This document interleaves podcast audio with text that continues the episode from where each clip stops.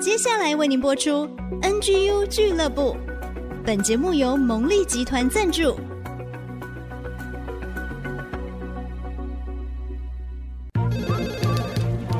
分享职场经验，找寻支持力量。NGU 俱乐部，林玉婷、黎元月主持，召集职场团队陪你一起 Never Give Up，点燃永不放弃的热情。转动梦想，坚持不懈，Never give up。Hello，所有的听众朋友，大家好，欢迎大家准时收听 NGU 俱乐部，我是主持人 Rita 林玉婷。我们的节目在 IC 之音、竹科广播 FM 九七点五以及各大串流平台的 Podcast 都有播出，欢迎大家随时想听就听，一起在 NGU 俱乐部找到许多生命成功的法则。很高兴今天在节目当中哦，要邀请我们最爱的健康管理师凯西，在节目当中要跟大家分享，让我们一起挥别植灾吧。什么植灾呢？就是常坐久坐，然后让我们的代谢不够好，让我们的身体一直横向发展的这个问题，要让大家今天一起挥别植灾，精准健康瘦。我们赶紧来欢迎健康管理师凯西。Hello，凯西。Hello Rita，Hello，亲爱的听众朋友，大家好，我是健康管理师凯西，很开心又来跟大家线上相会啦！哇，好开心哦！听到凯西的声音就知道要带好消息给大家哦。实在听起来有点意思，大家常常都会讨论说啊，我们要动一动啊，啊，我想要瘦一点啊，不只是追求外在的美丽，我们也要真正让我们的身心都更加的健康。所以今天凯西要来帮助我们喽。对，没错。其实我常常会遇到，不管是我的客户，或者是呃我的学生，就会跟我说：“凯西，凯西，我开始去公司上班之后，哇，短短三个月，先胖个五公斤。”所以我常去企业分享的时候，都会戏称这个就是我们认真付出的证明。其实久坐久站是大家常想到跟职场啊，或者是肥胖有关的原因。但其实我觉得，真的说职灾之前，我们还是要先好好分析到底可能胖的原因是什么。举例来说，像有些人可能是因为基因的关系呀。或者是有些人他先天身体的状况，他就是比较能够多吃一点糖类的食物，比如说淀粉啊、蛋糕、饼干啊、饮料啊等等。但有一些人他的耐受度就是没那么好，他吃到一点点，甚至我们有监管师哦，就是凯西培训监管师，我们做测验发现，哇，他能够吃的可能就是一餐只能吃一小口饭，超过他就超标，他的身体就承受不了。那有些人是属于运动型，他就是少吃多吃都没差，熬夜晚睡也没差，可是他就是要靠运动，运动就瘦，不运动就胖。所以我觉得真正要开始进行健康管理的计划，或者是要瘦身。第一关就是要先找出到底为什么会变胖。讲到胖这个字，很多人就会心揪一下：什么？你说我胖吗？但是我们今天其实要找出原因。可能你还没有发胖，可能你在过程当中，可能你现在真的是想要解决这个问题。我们都来找找看原因到底在哪里。所以我觉得现在坊间有很多找原因的方法。那比如说啊，像大家可能日常生活可以观察一下，可能吃什么东西精神会特别好，或者是你是属于饭前疲劳，吃饱饭会有精神的人吗？那假设吃完东西会比较有精神的话，就是属于可能平常血糖比较偏低，甚至身体不太会燃烧脂肪的人哦。那如果是吃完饭吃饱饱的时候，特别容易饱困、昏迷、想睡觉，哇，那这要小心了，很有可能就是比较容易有胰岛素阻抗、有糖尿病啊，或者是高血脂等等风险的族群。那另外有些人就是体重纹风不动，吃多吃少，动多动少都不动的人，这种。可能就是代表说，嗯、我们的身体慢性发炎呐、啊，或日常压力太大，让我们的身体不太敢释放脂肪，它就把全部的能量都储存在身体上。像这种族群呢，好消息是情绪耐挫能力会比较强，可坏消息就是你没有从情绪抒发的压力就会累积在身上，所以要多多留意喽。哇，原来还有这一些！我刚刚想说，体重不管怎样都纹风不动，如果我可以保持着，诶，好像也是好事。但如果它已经是需要调整，可是它又纹风不动，这样也很伤脑筋诶。所以要看每一个人现在的状态是什么，真的很重要。对，没错，像我觉得刚 Rita 讲到一个大重点，我们应该每个人都希望自己维持在瘦的状态，然后纹风不动。我觉得其实这也是有好方法的哦，所以我们等一下会来聊一聊的是，到底有哪些呃精准分析的策略，以及。嗯，有哪些日常生活方法可以帮助大家养成燃脂的好体质？那首先第一个，我觉得每一位听众朋友们都可以时常在家做的小测验、小挑战，就是我鼓励大家可以睡前量体重，然后睡前量体重呢，到早上起床的时候再量一次。那万一会有晚上起来尿尿习惯的人，就大家斟酌哦，就是看你要不要尿尿前量一次，然后尿尿完再量一次，把那个排掉水分扣掉。那为什么要睡前量体重，睡醒的时候再立刻量一次呢？就是会知道说，我们半夜睡觉，其实身体还是有新陈代谢的，那我们皮肤也还是会有水分蒸散的。所以假设睡前体重减掉起床体重有超过，比如说零点五公斤，甚至一公斤的话，就代表我们夜间的新陈代谢是不错的哟。那如果我们晚上量体重到早上，哇，没什么变，那得了，这个可能代表我们的代谢比较慢，睡觉的时候没有好好的燃脂，我们就错过一些无痛瘦身的机会了。哦，原来这个也是可以帮助我们了解我们的新陈代谢。好的，我马上就会来做这件事情哦。所以其实我们有很多方法可以了解我们身体的状况。当我们讲出“胖”这个字哦，我该怎么正视它呢？但是我们其实就是真的要来面对这样的问题，我们都可以好好了解我们身体组成的这些状况，或是刚刚我听到凯西讲的一个重点，就是，哎，你吃饭之后是不是觉得头很晕啊，昏昏的啊？嗯、那我就想到，对，好像蛮多人都说，我现在要工作，所以我先不吃，因为我吃完之后就会觉得很想睡觉。诶，那这样子是不是也代表说我们的身体有一些状况，或者是要到怎么样的程度，它诶已经有一个警讯喽？这些都是我们可以来了解的。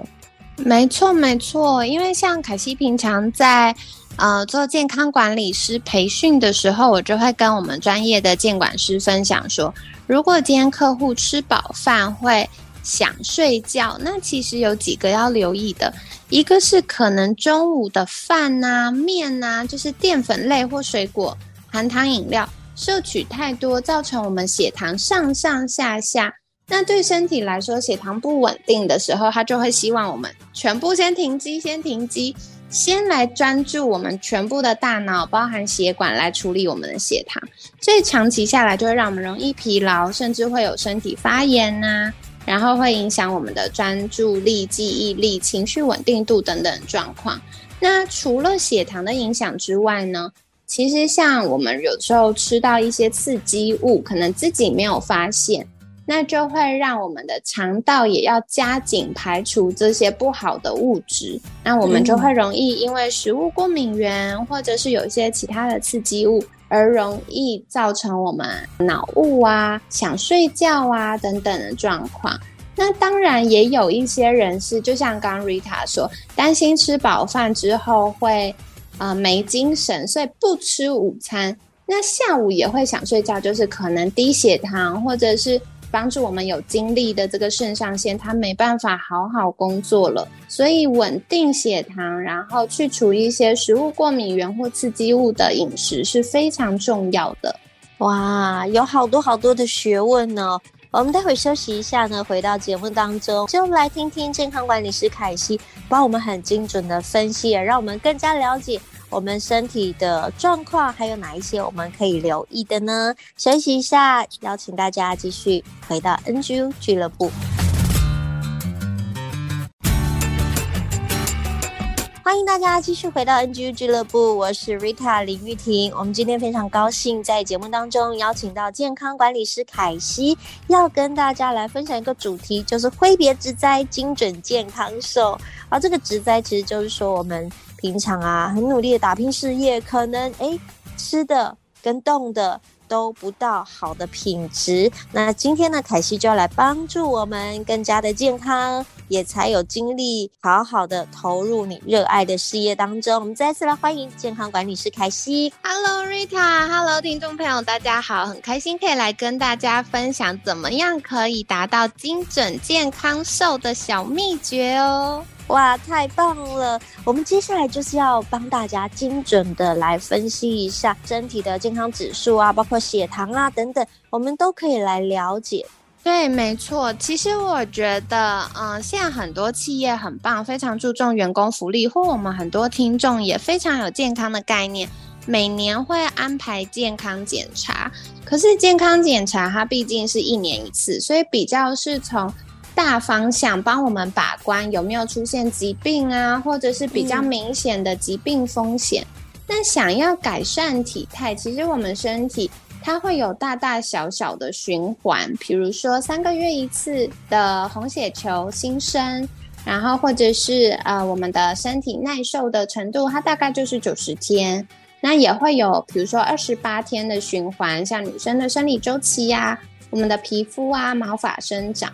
那所以，如果更了解这种短期身体的变化，我们就可以及时的针对身体的状况做出回应。所以，像是、嗯、呃日常量体重，然后包含体脂、肌肉量、内脏脂肪的记录，我觉得就是一个很好的方法。那除此之外，嗯、我觉得有一些是大家可以透过专家协助的，像是健康管理师的评估或连续血糖测试。然后身体素质的评估或体适能的评估，它都可以帮助到我们。哇，所以有从不同层面都可以着手来了解。如果有一个个案来了，那我们要来了解我们身体组成的状况，从健康管理师的角度会带领我们怎么样来认识跟探讨呢？好的，所以首先一般，嗯、呃，客户可能找到健康管理师就会说，哇，我想要减重。第一关，健康管理师一定都会先问问题，会先来问说：“哎，你为什么觉得自己需要瘦身？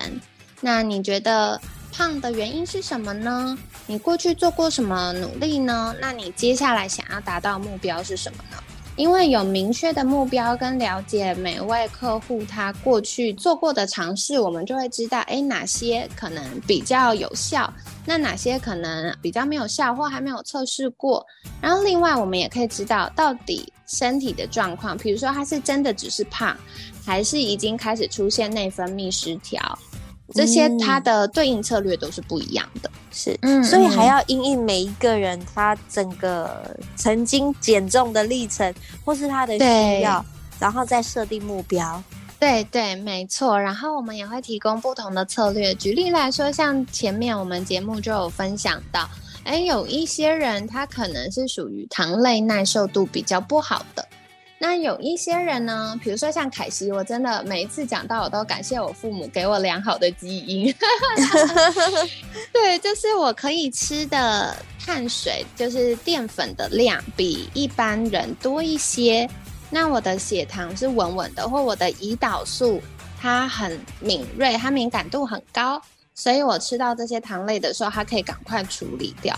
那这个呢，我们其实现在我觉得精准医学下有一个很棒的工具，就是连续十四天的二十四小时的连续血糖检测。那我相信有一些重视健康听众朋友们可能也有听过。不过我觉得有监管师协助的连续血糖检测有一个好处是，我们会有科学化的测试流程。会帮助大家在测试的过程中比较无痛顺畅，同时呢，也可以呃让我们测试出来的结果跟后面解决方案做相对应。比起一般大家可能去药局房间，就是买了一个贴片来测，就测了，你只知道哦，我可以吃超商的饭团，就是你针对单一食物的测试，它比较难以对应后面的解决方案。所以这个就是我们最近很多民众会来寻求健康管理师协助，然后做连续血糖测试计划的方案。那像刚刚我们讲到，就是血糖的测试要做二十四小时，然后要做十四天。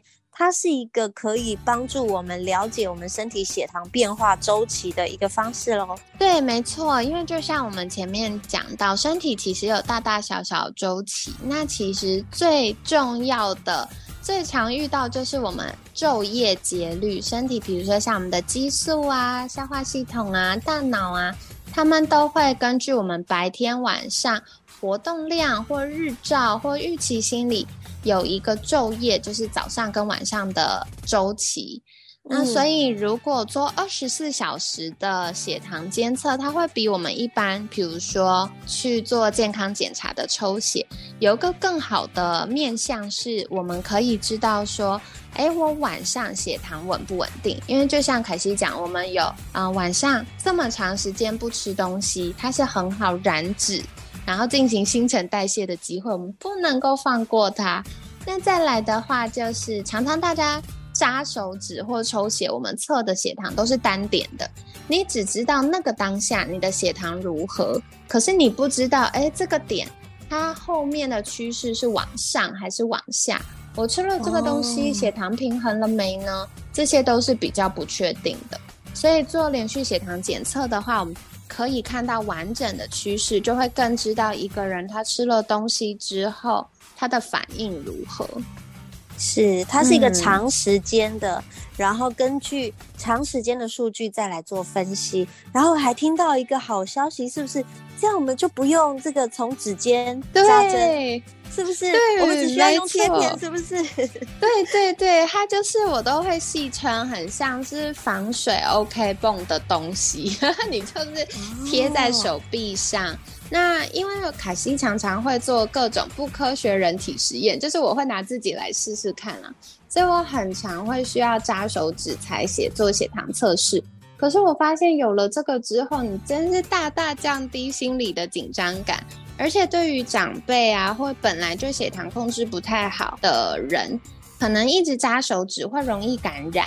那我们用这种方式就降低感染的风险。哦、嗯，哎、欸，这真的是好方法耶。那像我就是很怕看到针、看到血就会 常常要昏倒的感觉，对，都觉得快要昏倒了。那所以，其实，在生活当中有蛮多的方式可以帮助我们更轻松、更自在，也降低我们的紧张感，可以帮助我们长时间做一个观察跟累积，然后根据数据的分析啊，让我们更了解自己。对，没错。所以，透过连续血糖检测的话，它可以知道我们想要吃的东西，嗯，什么时间吃，它对身体的影响最小。或者是，啊、呃，可能有一些东西我过去都很害怕，不敢吃，担心胖啊，担心影响健康。测试了之后才发现，哎，我可以吃的分量远远超过我的想象。所以我很喜欢这个检测，是我很多客户做完之后，他发现不是被限制，反而是得到更多健康跟饮食上的自由。这是我很喜欢它的地方。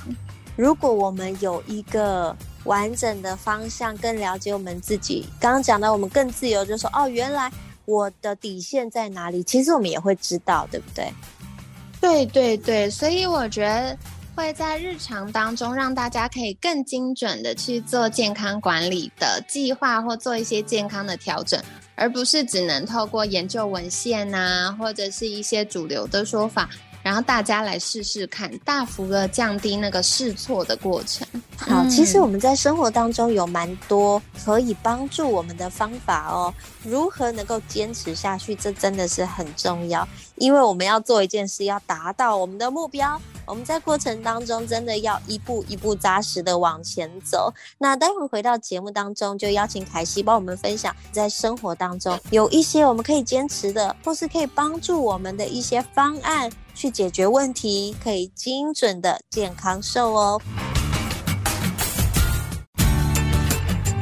欢迎大家继续回到节目当中，NG 俱乐部要带大家挥别之灾，精准的健康瘦，是我们今天很重要的主题。邀请了我们最爱的健康管理师凯西，在节目当中跟大家来做分享哦。生活当中有哪一些方法，或者是有哪一些很好的解决方案可以帮助我们呢？我们请凯西来帮我们做分享哦。好的，所以接下来呢，就要来跟大家分享的是，到底生活中有哪些可以轻易取得的解决方案呢？那就像刚刚我们第二段有分享到的，就是健康管理师的，要说职业病嘛，哈哈，是我们的直觉反射啦，一定会先问大家说，那你的状况是什么？你的目标是什么？所以说回来，经过健康管理评估，包含身体素质啊、体适能等等各项评估之后，我觉得可以简单最粗浅的把大家分成三大类。那一大类就是属于压力类的，如果压力大，然后体重纹风不动，嗯、甚至有一些人，我觉得这一类的人常常不觉得自己压力大，可是你会发现哇，工作很忙，然后情绪可能比较容易不耐烦。甚至常常要出差，那这种呢，嗯、就会是属于压力型。那第二种呢，就会是呃，比如说对糖类、脂质、蛋白质的耐受程度比较没有那么顺畅的人。那第三种人呢，就是基因型，基因遗传基因让我们对于啊、呃、这些的利用比较差，然后甚至我超级乖宝宝了，我又运动，然后又忌口。可是我的数值进步的还是很慢，所以等一下会分成这三个部分来跟听众朋友们介绍。嗯。是，所以有三大部分呢。我们刚刚听的就是我自己归类，我好像是压力型，也有点庆幸，感谢爸爸妈妈，我比较不是属于基因型，因为像 身材啊这些，这真的是会遗传的。你看，不管是高矮胖瘦，他通常一家人都会蛮像的。对，没错，没错。那所以有的时候，我们从健康管理的角度，也会来讨论是，到底是基因造成大家身材长得一样，圆滚滚的家庭就圆滚滚，然后瘦瘦的家庭就瘦瘦的，还是生活习惯啊、饮食啊，其实它是综合的影响。那我觉得刚刚就是 Rita 有讲到这个，哎，Rita 可能是压力型，我们就先来看看压力的状况好了。好。对，我觉得压力呢有分两种哦，一种是他平常工作压力很大，加上营养素摄取不足、热量摄取不足，所以这个族群呢，他会是比较偏瘦的，然后他可能就是容易会觉得胸闷啊、睡不好啊，然后或者是嗯、如果在做事情的时候，你突然意识到自己的呼吸，可能会发现自己的呼吸是比较短促的。那对于这种族群呢，我们可能会进一步让他做一些，就是到啊、院所做一些抽血的检查，确定他的健康状况。那同时，我们也会建议客户可以做连续血糖检测，我们就会发现，哦，对，的确，他的糖类耐受度很好，他可以吃很多的淀粉，他的身体血糖都还是稳稳的哟。那像这种人，他就适合多吃。少吃多动对他是没有用的策略，他反而多吃，他的精神状况，然后嗯、呃、情绪的稳定度啊、活力感呐、啊，或者是瘦身呐、啊，都会有比较好的进步。那另外一种族群呢，就是他的糖类耐受度比较低，可是他也是压力型的，那就很容易会出现胖胖的，或者是四肢瘦、胖肚子、胖小腹的这种。那如果是属于这种的话，就适合可能饮食上要稍微留意，要多摄取优质的蛋白质，比如说海鲜类啊、鸡肉啊、家禽类的。然后同时，它就不是那么着重在饮食，还还要搭配舒压，比如说准时睡觉、多散步、泡澡啊、按摩啊，这些都是很有效的方法。哇，这些方式听起来我们平常日常中就可以做到耶。对，没错，所以我自己也蛮喜欢的。而且大家就会发现，要瘦身没有想象的这么难或这么可怕。它有很多是我们做了反而可以开心的。那像刚刚就是 Rita 有提到其实有一大部分的人是属于我们第二类。那这个会跟我们的基因还有我们的日常生活习惯有关，它会交互影响。所以有些人他对糖类的耐受度是比较差的。有些人他对于脂肪的耐受度是比较差的，所以我们在呃连续血糖检测或者是在体适能评估、健康管理评估，我们也会综合来了解客户的健康状况，然后去找到适合的做法。嗯、比如说，像我最近有两个客户很可爱哦，他们的年纪都差不多，然后都是女生。可是一个女生呢，就是她直接吃地瓜，她的血糖还 OK。那她吃了油脂，比如说啊、呃，就是地瓜淀粉加油脂，她加奶油这样子，那个血糖啊就上去下不来，好几个小时哦。那另外一个呢，就是他吃了地瓜，哇，糟糕，那个云霄飞车咻上去下不来。可是当他把地瓜跟奶油一起搭配，就是有糖类也有油脂的时候。反而帮助到他的血糖调控，所以我觉得这些都是很有趣的地方。欸、这个完全是很科学咯，这个也是按照我们身体的需要去做制定。嗯、传统没有检测之前呢、啊，大家都会试试看。可是你到底有几个三个月可以这样试？还没试完，那个脾气耐性都被磨光光了。嗯，那最后刚刚讲到基因型哦，凯西也讲到一个很大的重点。其实基因除了我们因为遗传的关系，还有我也发现，我们一家人生活在一起，吃一样的东西，嗯、然后作息差不多，他就会养成所谓的习惯。对，没错。所以通常如果我们在服务客户，发现，诶，这个客户他很认真，可是真的在，呃，三高的改善状况进度比较慢的时候，我们有可能就会建议客户做一些健康检查，甚至有些客户他有意愿的话，我们也会建议他做基因检测，先去排除是不是遗传基因的影响，因为这种状况常常出现在四十岁以上的男性。那因为男生呃本来就比较容易囤积内脏脂肪，所以很容易有中广身材。内脏脂肪又会大幅的增加我们慢性病，比如说心血管疾病、中风、失智，或者是呃我们血糖的问题、血脂问题、肝脏问题等等的。所以从这个角度，我们就会更积极的去建议客户做一些健康管理。那如果是属于基因型，甚至他已经出现。红字了，那有的时候医生就会预防性的建议说，我们先用一点点的药物控制，让它不要恶化，同时争取时间去做健康管理，让它可以进步。那从健康管理师的角度，我们就会呃帮客户做更完整评估，比如说像刚刚前面提到健管的评估跟体适能的评估，知道客户他是属于呃心肺能力比较强的。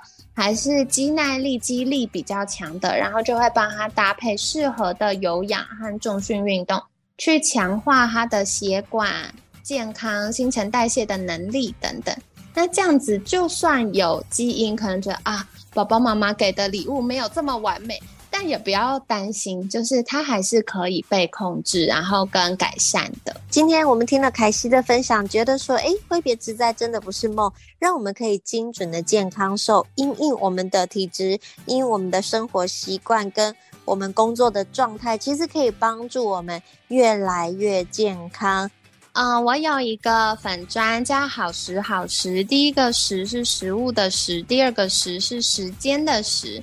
那另外我也有一个 podcast 叫做凯西陪你吃早餐，凯是凯旋的凯，康熙的熙，所以凯西陪你吃早餐。那我们每周一到五都会邀请不同的专家来分享健康的议题。那刚好就是呃前阵子六七月、七八月都在讲瘦身啊、运动处方，从精准医疗、精准健康的角度来跟大家分享，现有哪些个人化的健康策略呢？那这个就是可以提供给大家参考的喽。太棒了！今天非常谢谢凯西的分享，也要祝福所有的听众朋友都健康快乐哦，我们也有力量可以往前冲刺。再次谢谢凯西的分享，谢谢凯西，谢谢 Rita，谢谢大家。人生赢家，人生赢家不一样的定义，找到你的第一与唯一。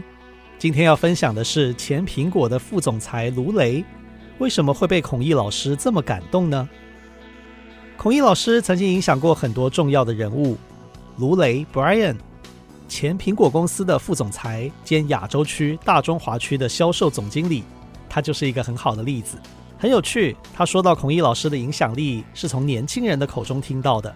有个年轻人总是提到 Motorola 之前在大陆有傲人的业绩、领先的产品。哇，非常棒的成绩！讲到孔毅老师的故事啊，简直是栩栩如生。可是这个 Brian 深入一问，那个年轻人却从来没有见过孔老师啊。为什么孔毅老师会有这样的影响力呢？原来在经营上，孔毅始终强调创新，要求与众不同，要有思考主导权。